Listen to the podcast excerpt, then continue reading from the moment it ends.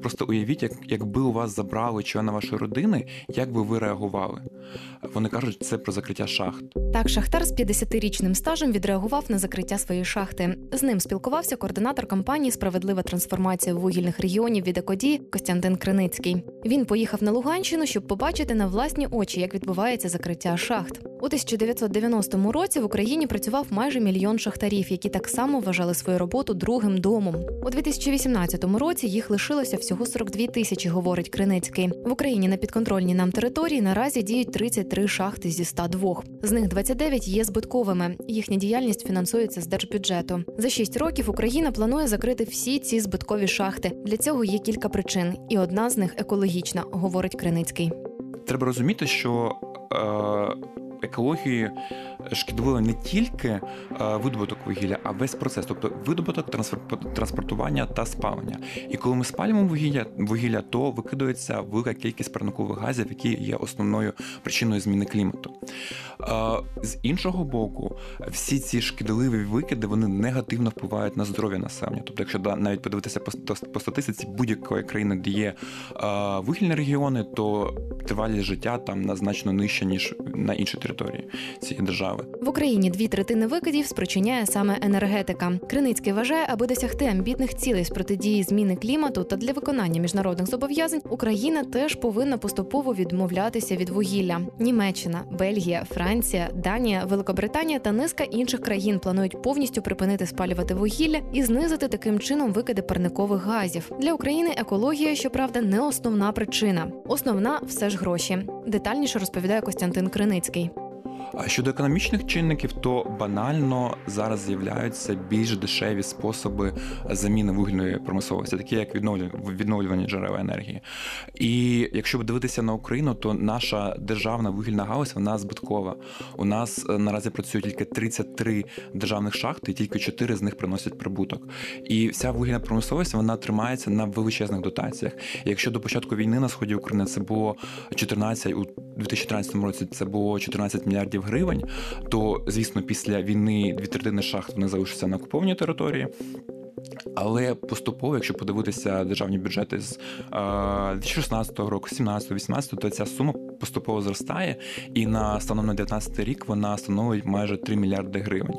Тобто держава намагається підтримати те, що надзвичайно збиткове, просто вкладається в гроші не в майбутнє, а в те в минуле, від якого треба відмовлятися. Очільник незалежної профспілки гірників України Михайло Волинець вважає закривати шахти недоцільно, оскільки вугілля для вироблення електрики вистачить на багато років. Це недоцільно закривати шахти вугільні. У нас е, власного енергоносія, як такого вугілля, вистачить на 830 років. Розвіданих запасів нафти в нас вистачить на 33 роки. Розвідних запасів природнього газу на 26 років. У нас немає замкнутого циклу для виготовлення ядерного палива. І в нас нема змоги і сховища для зберігання відходів ядерного палива. Е, В нас е, відновлені джерела е, електроенергетики це всього півтора відсотків від е, загальних об'ємів е, виробленої електроенергії. Недоцільно лишати людей і роботи, говорить Волинець. Криницький розповідає, що частина європейських країн збільшили споживання газу. А взагалі, якщо дивитися на е, шкідливі викиди, то ну, в Україні, наприклад, Україні в 60%, 67% шкідливих викидів повітря це саме енергетика, енергетика та транспорт. Тому для України це також актуальне питання. В Донецькій області є міста, які не газифіковані, які реально е, опалюються взимку там на 85% е, житлового фонду е, спаленням вугілля. Це проблема є.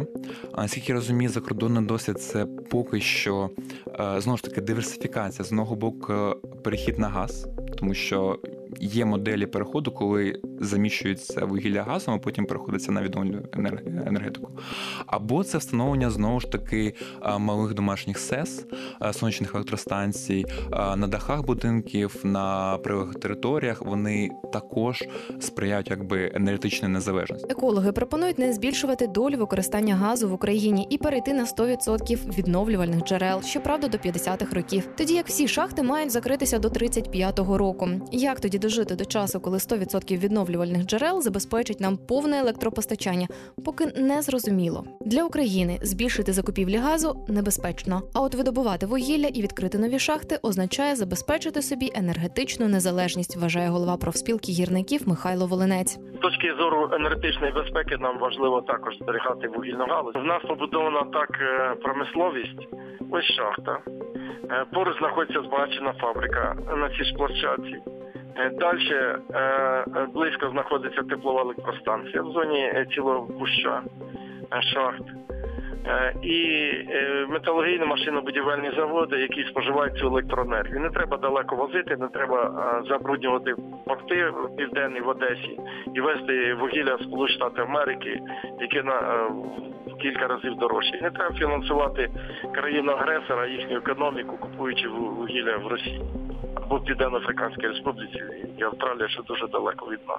Тож чи варто зберігати шахти, якщо вони скорочують людям віку через викиди в атмосферу? Або варто знищити шахти, які забезпечують цих людей роботою і дають можливість жити? Чи взагалі варто говорити про закриття шахт як загрозу нацбезпеці? А екологія то й грець з нею. Про це сьогодні Екосапіенс, подкаст про свідоме життя на планеті, і я його ведуча Аліна Білобра. Програма виходить у партнерстві з громадською організацією Екодія. І це, це, це дуже таке враження, дуже дуже сильно залишає. Е, що мене найбільше вразило, це люди, шахтарі, які кажуть: просто уявіть е, це їх цитати, просто уявіть, як, якби у вас забрали члена вашої родини, як би ви реагували. Вони кажуть, це про закриття шахт. Тобто люди, у них є своя ідентичність, вони асоціюють себе з шахтами. Тобто, е, мій батько працював на шахті, мій дід працював на шахті, і для них це дуже важливо. Розповідає координатор кампанії Справедлива трансформація вугільних регіонів від екодії Костянтин Криницький. Торік він відвідав дві шахти. Минулого року в рамках написання аналітичного дослідження щодо досвіду закриття шахт в Україні я відвідав Лисичанську Луганській області та Нововолинськ Волинській області. І в Лисичанську я хотів просто побачити на власні очі, як відбувалося закриття шахт і що стало з людьми на місцях. І в Лисичанську е, селищах навколо це було дуже таке е, враження залишило дуже сильне, тому що ти приїжджаєш у село, і ти розумієш, що за останні там 15 років після закриття шахти е, були також ліквідовані місцева школа, місцевий госпіталь, ди- ди- дитячий садок. Тобто залишилася буквально тільки одна бібліотека та магазин.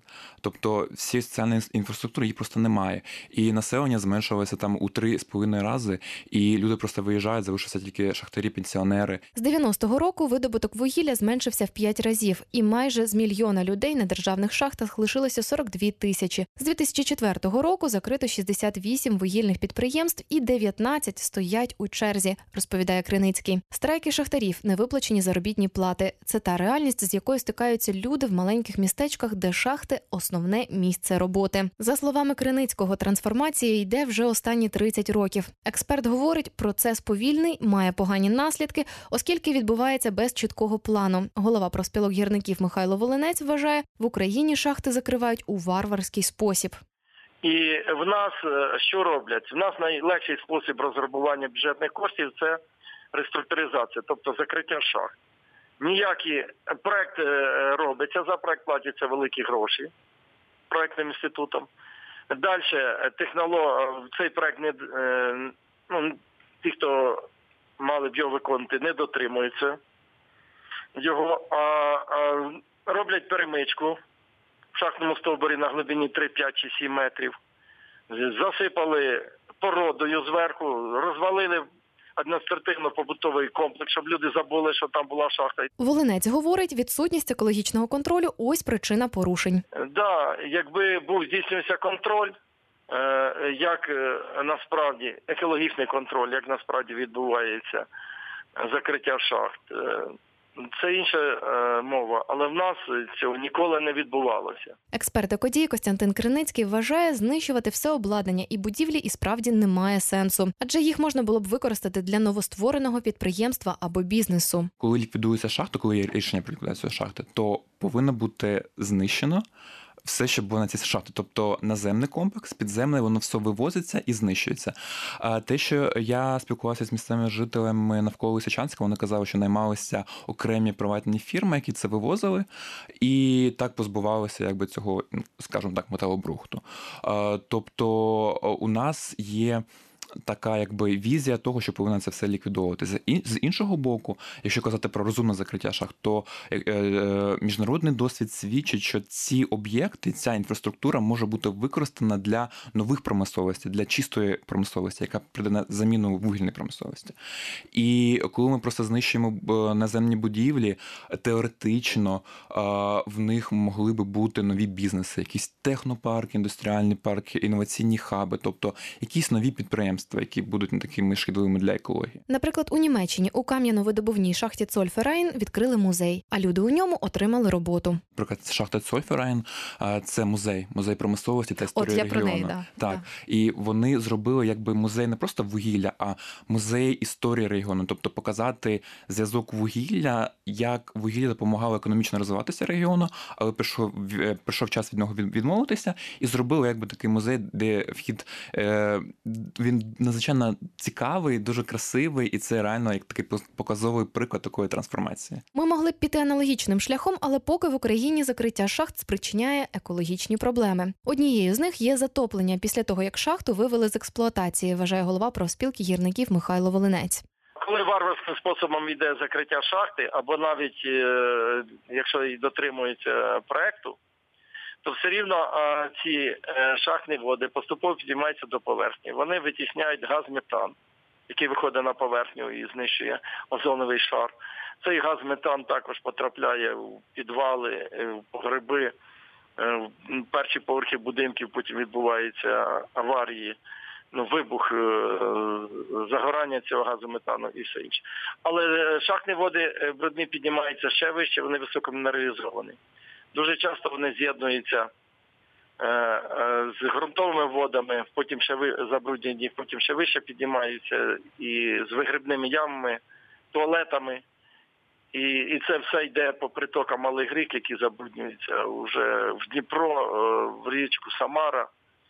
Е, Сіверський Донець, е, річку Кльопан-Бик і так далі. У 2014 році у Луганській області існував підвищений ризик виникнення надзвичайних ситуацій техногенного характеру, які створюють загрозу екологічній безпеці Луганській області. Про це тоді повідомляв департамент екології і природних ресурсів області. Найбільш забрудненим було повітря у містах Луганськ, Алчевськ, Лисичанськ, Краснодонському районі. У департаменті екології тоді зазначили, що підприємства області шкодять водним ресурсам. Промоніторити, що наразі відбувається на окупованій території, і наскільки серйозне забруднення неможливо неможливо. Затоплення, а значить, і поширення забруднення річками можна уникнути. Так Україна на підконтрольних територіях фінансує відкачку води з закритих шахт, і це ті витрати, від яких уряд не зможе відмовитися, говорить експерт екодії Костянтин Криницький. Одна з найперших проблем, те, що бачив Височанську, те, що є шахти, які після закриття повинні працювати в постійному режимі водовідведення. Тобто цей процес є постійним і буде вічним. Тобто гроші повинні будуть виділятися на це е, з кожного державного бюджету бюджету. І в середньому це коштує 3-5 мільйонів гривень на місяць на одну шахту. Це шалені гроші. І е, на окупованих територіях е, на окремих територіях Донецької та Луганської області є повідомлення про те, що ці процеси зупиняються, тому що немає просто грошей це банально робити. І коли ці території повернуться в Україну, то е, ми стикнемося перед реальною екологічною катастрофою. До війни у Донецькій області налічувалося 240 малих і середніх річок. Вони також забруднені. А оскільки стікаються ці річки в основному в Азовське море, то забруднюють і його. Наприкінці ХХ століття на Донеччині було близько 40 мільйонів тонн токсичних відходів, які, зокрема, містять свинець, ртуть, кадмій, нікель, нафтопродукти, відходи гальванічних та коксохімічних виробництв, а також інші відходи. Це 25% від усіх відходів в Україні. Наразі дві третини шахт на окупованій території затоплені, говорить голова профспілки гірників Михайло Волинець. І це вже екологічне лихо для України навіть до повернення територій. Я згоден, там на окупованій території території залишилося 96 шахт, діючих було діючих. Зараз від 28 до 32 шахт е, вони працюють на при потужностях там 30%. Тобто третина шахт, більше третини шахт е, розграбовані, затоплені. Ми отримаємо дуже велику екологічну катастрофу також. Шахтні води мають здатність з'єднуватись між собою, вони можуть переміщатись десь на відстані 600 кілометрів. Шахтні води підземні. Так що йдуть перетоки з тієї окупованої території, ці брудні води. Е, перетікають на територію підконтрольної української владі. Українські екологи зараз не мають повної картини екологічного стану окупованих територій Луганської та Донецької областей. Представники угрупувань до останнього замовчують екологічні проблеми, які виникають на підконтрольних їм територіях. Втім, деякі з них не можна приховати, оскільки вони завдають очевидної шкоди і підконтрольним уряду територіям, наприклад, затоплення шахт у місті Золоте Луганської області. Відтак вже відомі випадки, коли підтоплення однієї шахти на окупованій території призвело до цепної реакції затоплення ще кількох. Е, шахта Голубовська, яка була оснащена центральним водовідливом на поверхні води, як водозбірник е, для всіх тих шахт, які е, закриті були варварським способом з величезними екологічними проблемами, надзвичайно великими екологічними проблемами. Сепаратисти перестали відкачувати воду з цієї шахти. Ця вода пішла на шахту Піромайська, яка була захоплена теж сепаратиста в місті Піромайська Луганській області. Ці води далі е, ну, здійснили прорив на шахту Золоте, затопили два горизонти на шахті Золоте. А зараз тим часом затоплюється найнижча точка на горизонті тисячу метрів виробки на шахті Гірська. От, А між ними знаходяться між цими шахтами ще дві шахти карбоніт. От і поруч знаходиться Сіверський Донець. У березні минулого року бойовики так званої ДНР заявили, перестануть відкачувати воду з шахти Юнком. У 1979 році у ній був здійснений штучний ядерний вибух. Ватажки угрупування ДНР запевняли, ліквідація шахти шляхом повного її затоплення не матиме жодних екологічних наслідків. У повідомленні також було сказано, що теперішня радіаційна обстановка на вугільному підприємстві відповідає природньому радіаційному фону, а припинення відкачки води не призведе до виходу радіонуклідів на поверхню землі або викиди у ґрунтові води. Торік цю шахту затопили. Тоді занепокоєння висловили навіть американці. Забруднена вода вже потрапляє у маленькі річки, говорить голова проспілок гірників Михайло Волинець. Е, зараз в Сіверському Донці вже ПДК е, допустимі норми збільшилися вдвічі. Там з окупованої території вода виходить з шахти юнком, е, який був здійснений ядерний вибух на глибині 905 метрів.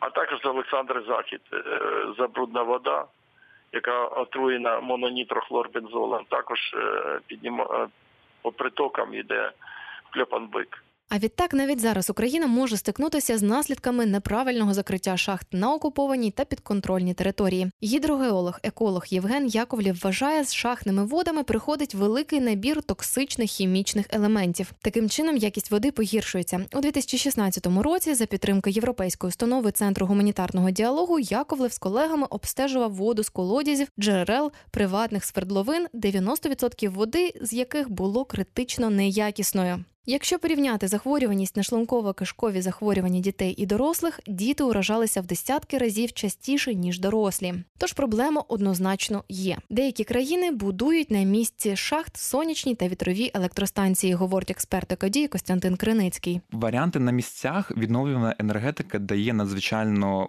Багато, тобто, по перше, це створення нових робочих місць, що надзвичайно важливо для регіону. По-друге, це виробництво і споживання чистої енергетики, е, яка не шкодить довкіллю. Тому саме об'єкти відновлюваної енергетики, коли ми кажемо там шатарські регіони, так, досвід Німеччини, Чехії, Румунії, всі проекти вони в принципі направлені або на е, заходи з енергоефективності, або на розвиток там вітрових парків, сонячних електростанцій. Це дуже дуже хороша альтернатива. До міжнародного досвіду, до речі, в китайській провінції Ангої на місці закритої вугільної шахти побудували масштабну плавучу сонячну електростанцію. Повідомляє бізнес інсайдер. Цю сонячну електростанцію побудували на місці, де раніше була шахта. В шахту заклали вибухівку. Її підірвали, місце затопило, і там утворилося озеро. Видання пише, побудова сонячних електростанцій на озері або резервуарі може захистити сільськогосподарську землю та екологію. Зазначу, що Китай має один з найгірших рівнів забруднення повітря. В деяких містах смог спричиняє тисячі смертей на рік. Однією з основних причин такого стану є те, що Китай палить вугілля. Для того щоб покращити якість повітря, уряд Китаю планує витратити 360 мільярдів доларів на проекти чистої енергії, а також створити 13 мільйонів нових робочих місць в цій сфері до наступного року. Наголошує видання. Попри те, що на місці забрудника побудували сонячні плавучі панелі, і це плюс, є очевидний мінус саме затоплення, пояснює Криницький. Всі заходи, які повинні бути впроваджуватися, вони повинні бути е, з таким якби уклоном на те, щоб не шкодити довкілля. Тому, якщо казати про досвід України, нам це також надзвичайно важливо розробити такі програми, щоб не було негативних наслідків. Тобто ми, начебто, хотіли зробити як найкраще. Як і Китай, Україна могла б заставити терикони сонячними панелями, вважає експерт екодії Костянтин Криницький. Велика проблема також залишається териконів, які у нас немає програм рекультивації цих териконів. Знову ж таки, якщо дивитися досвід Чехії, Німеччини на териконах також встановлюють, наприклад, сонячні панелі або влаштовують якісь е, ем, е, ліквідовують їх та влаштовують там парки, центри розвитку, центри якісь розважальні центри. Тобто, у нас цього всього немає, і терикони е, називають так званими вулканами Донбасу, тому що є е, випадки, коли е, вони починають вибухати. Це теж призводить до викидів шкідливих речовин е, в повітря. Це теж впливає негативно на здоров'я населення. Тобто проблема териконів у нас також її потрібно вирішувати. На його думку, інший виклик це копанки. Вони створюють одразу кілька загроз, в тому числі і життю самих робітників. Копанка це нелегальний видобуток вугілля, і воно видобувається е, буквально те, що я бачив те ж саме в Луганській області, е, це Камази, машини, які просто вивозять вугілля на станції е, залізничні і вивозять в регіон і далі. Тобто, як я розумію, е, є відкриті кримінальні справи щодо цього, але реальних результатів. Поки що в регіонах немає, це продовжується, і це надзвичайно небезпечно як як для екології, так і це створює реальну альтернативу для людей, які звільнилися з шахти. Вони йдуть на ці копанки нелегальні, передбачена кримінальна відповідальність за це. І вони отримують там більше грошей, вони е, працюють позмінно, і це також велика проблема, яка яку теж повинен треба вирішувати. І це ми знову повертаємося до цінності людського життя і е, необхідності забезпечити е, умови умови безпечної праці в таких копанках, і дуже часто в таких копанках не дотримуються стандартів. З економічної точки зору все чудово. Шахти затопили, терекони закрили. Не треба витрачати гроші на дотації, а шахтарів просто звільнили. І про екологію забули. Проте це не та стратегія, яка підходить Україні, вважає експерт екодії Костянтин Криницький. Е, і коли ми говоримо взагалі про відмову від вугілля, вона повинна бути. Е, так званий в Європі термін Just Transition – справедлива трансформація. Тобто такий перехід, поступовий перехід від використання вугілля, він повинен бути справедливим як по відношенню до економіки регіону, що після закриття шахт економіка просто не занепала, так і до людей соціальному плані, що буде з людьми, яка їх перспектива. І якщо говорити взагалі широко, то у світі епоха вугілля закінчується. Закривати шахти і не давати людям перспектив це той шлях, який Україні не підходить. Дуже часто забувають про людей, а потім така ситуація, коли там ну всі знають приклад Великої Британії, коли просто е, Маргарет Тетчер просто закрила, умовно кажучи, Тетчер, ну, її уряд закрив всі шахти. І там не було підготовлено якби підґрунтя для цього. І це було дуже дуже дуже складно. І зараз їй там згадують саме Британії, що вона от таке зробила, і негатив великий. Але вони впоралися. але Це було дуже шокуюче і болюче. І тому для України дуже важливо, щоб у нас був саме цей поступовий план і було почуття регіони, де саме проводиться ця діяльність. Спершу Україна повинна створити списки шахт, які планують закрити, говорить Криницький. Все ще не уклали, і вони повинні це було зробити. Тобто, уряд повинен був це зробити до кінця 2018 року. А вони це поки що не зробили. Тобто, це все ще я писав запит, і мені відповідало, що це все ще знаходиться на процесі підготовки аналізу інформації. А також повинні були бути прийняті програми соціальної реконверсії, соціальної підтримки регіонів, вони також не були прийняті. Тобто, ми бачимо, що повинні бути заходи, щоб регіон повинен. Повинен і міста повинні розуміти майбутнє своєї шахти. Тобто, коли є такий невизначений стан, то для місцевого населення і для місцевої влади надзвичайно важко планувати майбутнє. І коли, якщо б вони мали ці чіткі дати, тобто от ця дата, ми там закриваємо одну шахту. Ми повинні зробити там першу, другу, третю. У нас є програма підтримки. Було б легше казати на місцях і планувати е, диверсифікацію економіки. Наприклад, в Німеччині створили спеціальну комісію. Туди війшли представники усіх сторон, в тому числі від місцевого населення. Вони разом визначали, як і в які терміни закривати шахти і що побудувати на їх місці. І якщо спілкуватися з людьми на місцях, вони кажуть, що вони розуміють, що потрібно буде щось робити, але вони повинні розуміти етапність. Тобто, от що спочатку, що потім. І е, коли ми коли ми говоримо про справедливу трансформацію вугільних регіонів, надзвичайно важливо мати саме цей голос знизу, голос регіонів, тому що це дуже легко, коли міністерство чи представники уряду от просто в Києві вирішили щось, а потім спускають на місця. Наприклад, Німеччині, наприклад, в цьому році е, в січні е, у них працювала комісія, так звана зі структурних змін, куди де були е, представники всіх, якби. Стейкхолдерів зацікавлених сторін, місцева влада, національна влада, громадські організації, і вони вирішили, що вони відмовляються повністю відмовляються від вугілля до 35-38 років. Тобто вони прийшли, вони створили цю комісію, і коли почався цей діалог, вони прийшли до якогось консенсусу. І німецький приклад також е, зараз запозичується чехами, тому що в Чеській республіці, республіці також була створена така комісія. Я думаю, для України це також надзвичайно важливо зробити таку комісію зі структурних змін, щоб залучити якнаймога ширше коло осіб, і щоб реально було чути людей, які працюють на місцях, тому що та ж місцева влада вони набагато краще розуміють свою специфіку, вони набагато краще розуміють, що їм можна зробити, щоб що спрацює в регіоні, які в них проблеми, тому що вони цим стикаються день у день. В Україні на місцях вже виникають ініціативи щодо обговорення проблем шахтарських регіонів та пошуки вирішення цих проблем, говорить експерт Екодії. А з іншого боку, ми бачимо.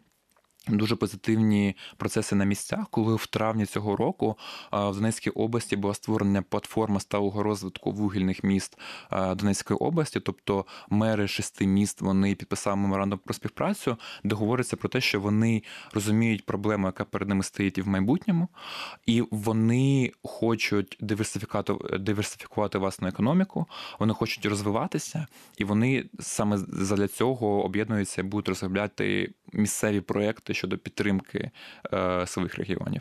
За кордоном закриття шахт завжди збігалися з етапами перекваліфікації гірників. Україні потрібно йти аналогічним шляхом. Критично важливо питати людей, чого б вони хотіли, вважає Криницький. Я думаю, що це всі ці процеси вони реальні. Людям на місцях потрібні конкретні приклади, конкретні альтернативи, тобто конкретика, що от конкретно можна от подивитися, зробити. Тому, якщо будуть впроваджені національні програми підтримки, наприклад, бізнесу малого середнього, місцеві програми, якщо в одному регіоні, там в одному місці відкриється новий нове виробництво то це вже буде надзвичайно позитивний приклад, щоб подивитися, от люди подивляться, от реально щось відбулося, от реально це зробити. Тому що люди на місцях вони також розуміють, е, якби вони думають про своє про своє майбутнє, але їм не вистачає саме цих конкретних альтернатив. Треба запитувати шахтарів, тобто які професії їм цікаві. Тобто е, не треба диктувати, от, от треба там таку промисловість, а треба запитати, от саме діалог з людьми, що їм цікаво, що вони хочуть робити, і як це для них буде якнайкраще, як вони це вважають вважаю. Якби існували дотації від держави на розвиток малого та середнього бізнесу для шахтарів, райони отримали б друге життя, а люди можливість реалізувати власні ідеї. Як, наприклад, в Америці у південній Дакоті вченим віддали шахту під сучасну наукову лабораторію. У Швейцарії у шахті відкрили обсерваторію, а у Німеччині відкривають музеї та хаби. Такі ідеї можливі і в Україні, говорить Константин Криницький. Якщо, наприклад, місто Донецькій області хоче відкрити музей, е, гірничий музей або музей свого регіону, своєї, е, свого міста, це реально зробити. Тобто, е, знову ж таки, ми повертаємося в те до того до тої теми, що